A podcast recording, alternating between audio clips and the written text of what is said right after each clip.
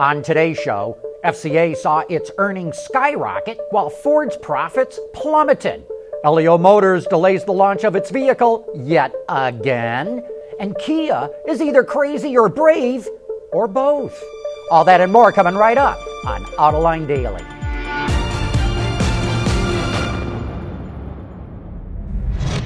This is Autoline Daily, the show for enthusiasts of the automotive industry. And we start out today with some breaking news. Just as we went to press, Ward's Auto reported that FCA is considering moving production of Ram heavy duty trucks from Mexico to the U.S. in 2019 or 2020. We also learned that CEO Sergio Marchionne says the diesel engine used in Ram pickups will get EPA certification soon with a simple software fix for the models that were sold from 2014 through 2016. That's good news for FCA, which also posted good news about its financial earnings for last year. It sold 4.7 million vehicles last year, about the same as the year before. That means it also brought in about the same amount of money, 111 billion euros. But now the magic happens. FCA's earnings before interest and taxes hit 6 billion euros. That was up 26%. And it posted a net profit of 1.8 billion euros. That was up 47%. FCA cut its industrial debt to 4.5 billion euros, and it says it's going to cut that in half this year. CEO Sergio Marchionne says he wants to eliminate that debt by the end of next year, which is when he will likely retire. And getting rid of that debt will be crucial if the company wants to merge with or get bought out by someone else. Okay, let's move over to Ford, which also reported earnings today. It sold 6.6 million vehicles last year, virtually the same as the year before. It brought in nearly $152 billion in revenue, barely up from the year before. But now the numbers turn ugly. Ford's pre tax profit was $10.4 billion, down nearly 4%, and its net profit plummeted 60% to $4.6 billion. The company blames a gigantic $3 billion payment into its pension system for the big drop in profits. And it shows that despite big improvements to its balance sheet, Ford is still heavily burdened by pension costs. Oh, look at this. It's trouble for Elio. And we'll have more about that right after this. AutoLine Daily is brought to you by Bridgestone Tires, your journey, our passion. Dow Automotive Systems, advanced materials that deliver better results. And by Lear, a global leader in automotive seating and electrical systems. Recently, we looked at the top selling small crossovers last year in the American market, but now let's move up a class and look at the best selling mid-size CUVs in 2016. The Honda CRV is king of the hill with over 350,000 units sold, up a modest 3%. But that was enough to keep it ahead of its Japanese rival, the Toyota RAV4, which was up 12%. The Nissan Rogue also made the podium with nearly 330,000 sales. It was followed by the Ford Escape, which posted an almost non existent gain. And the Chevy Equinox rounds out the top five, but it fell close to 13% compared to the year before. However, the new version will hit dealer showrooms in the next few months, and it would be surprising if the Equinox's sales don't improve this year. Uh oh, Elio Motors is once again delaying the launch of its three wheeled vehicle. The car was originally supposed to go into production in 2015, but in a recent Facebook post, the company says it's now targeting 2018.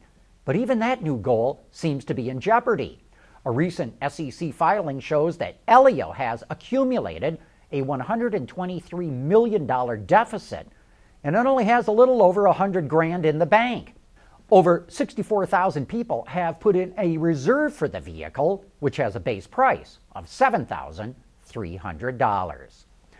Automakers set a sales record in the U.S. last year, and while that's good news, it does mean that more subprime loans are being handed out. And coupled with an uptick in delinquencies, it has some analysts worried that a subprime bubble is about to explode. But at the American Financial Services Association's annual conference, several U.S. credit bureaus said there's no cause for concern. One reason is that subprime loans are only a small part of the market.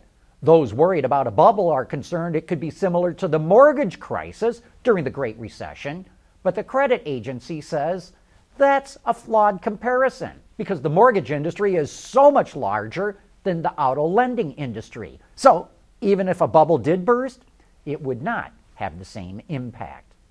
Coming up next, has Kia gone crazy? Does it really believe it can take on the German luxury brands?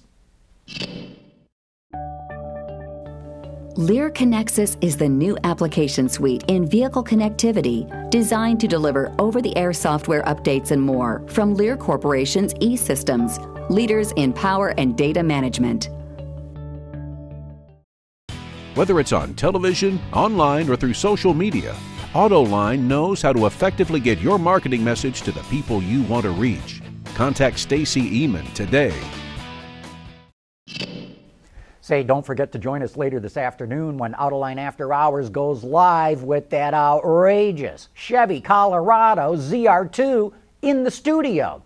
There's a fascinating engineering story behind this truck, and we'll learn about it firsthand from the chief engineer who put it all together, Anita Burke. So join Gary Vasilash and me for some of the best gearhead talk in the business.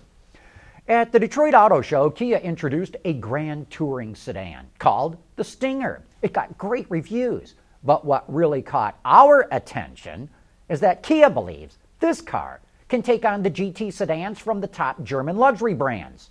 Michael Sprague is the Chief Operating Officer for Kia Motors America, and here's what he had to say about the car. But the Kia brand, I mean, when you pull up and there's a BMW and a Mercedes and an Audi, and you go, you got to explain why you bought a Kia. And, and, that's why we think this is going to be the game changer. Because you're, you're, you're, right, and that's what we've been facing with over the last couple of years since we've introduced, our, basically transformed the brand. There are still people that are looking at it like, yeah, but you had to buy the Kia. What's the justification? I think now, when w- people look at this, they're just going to say, well, of course, look at it. It's beautiful. It's spectacular. It's bold. I mean, it's, you don't have to explain beauty.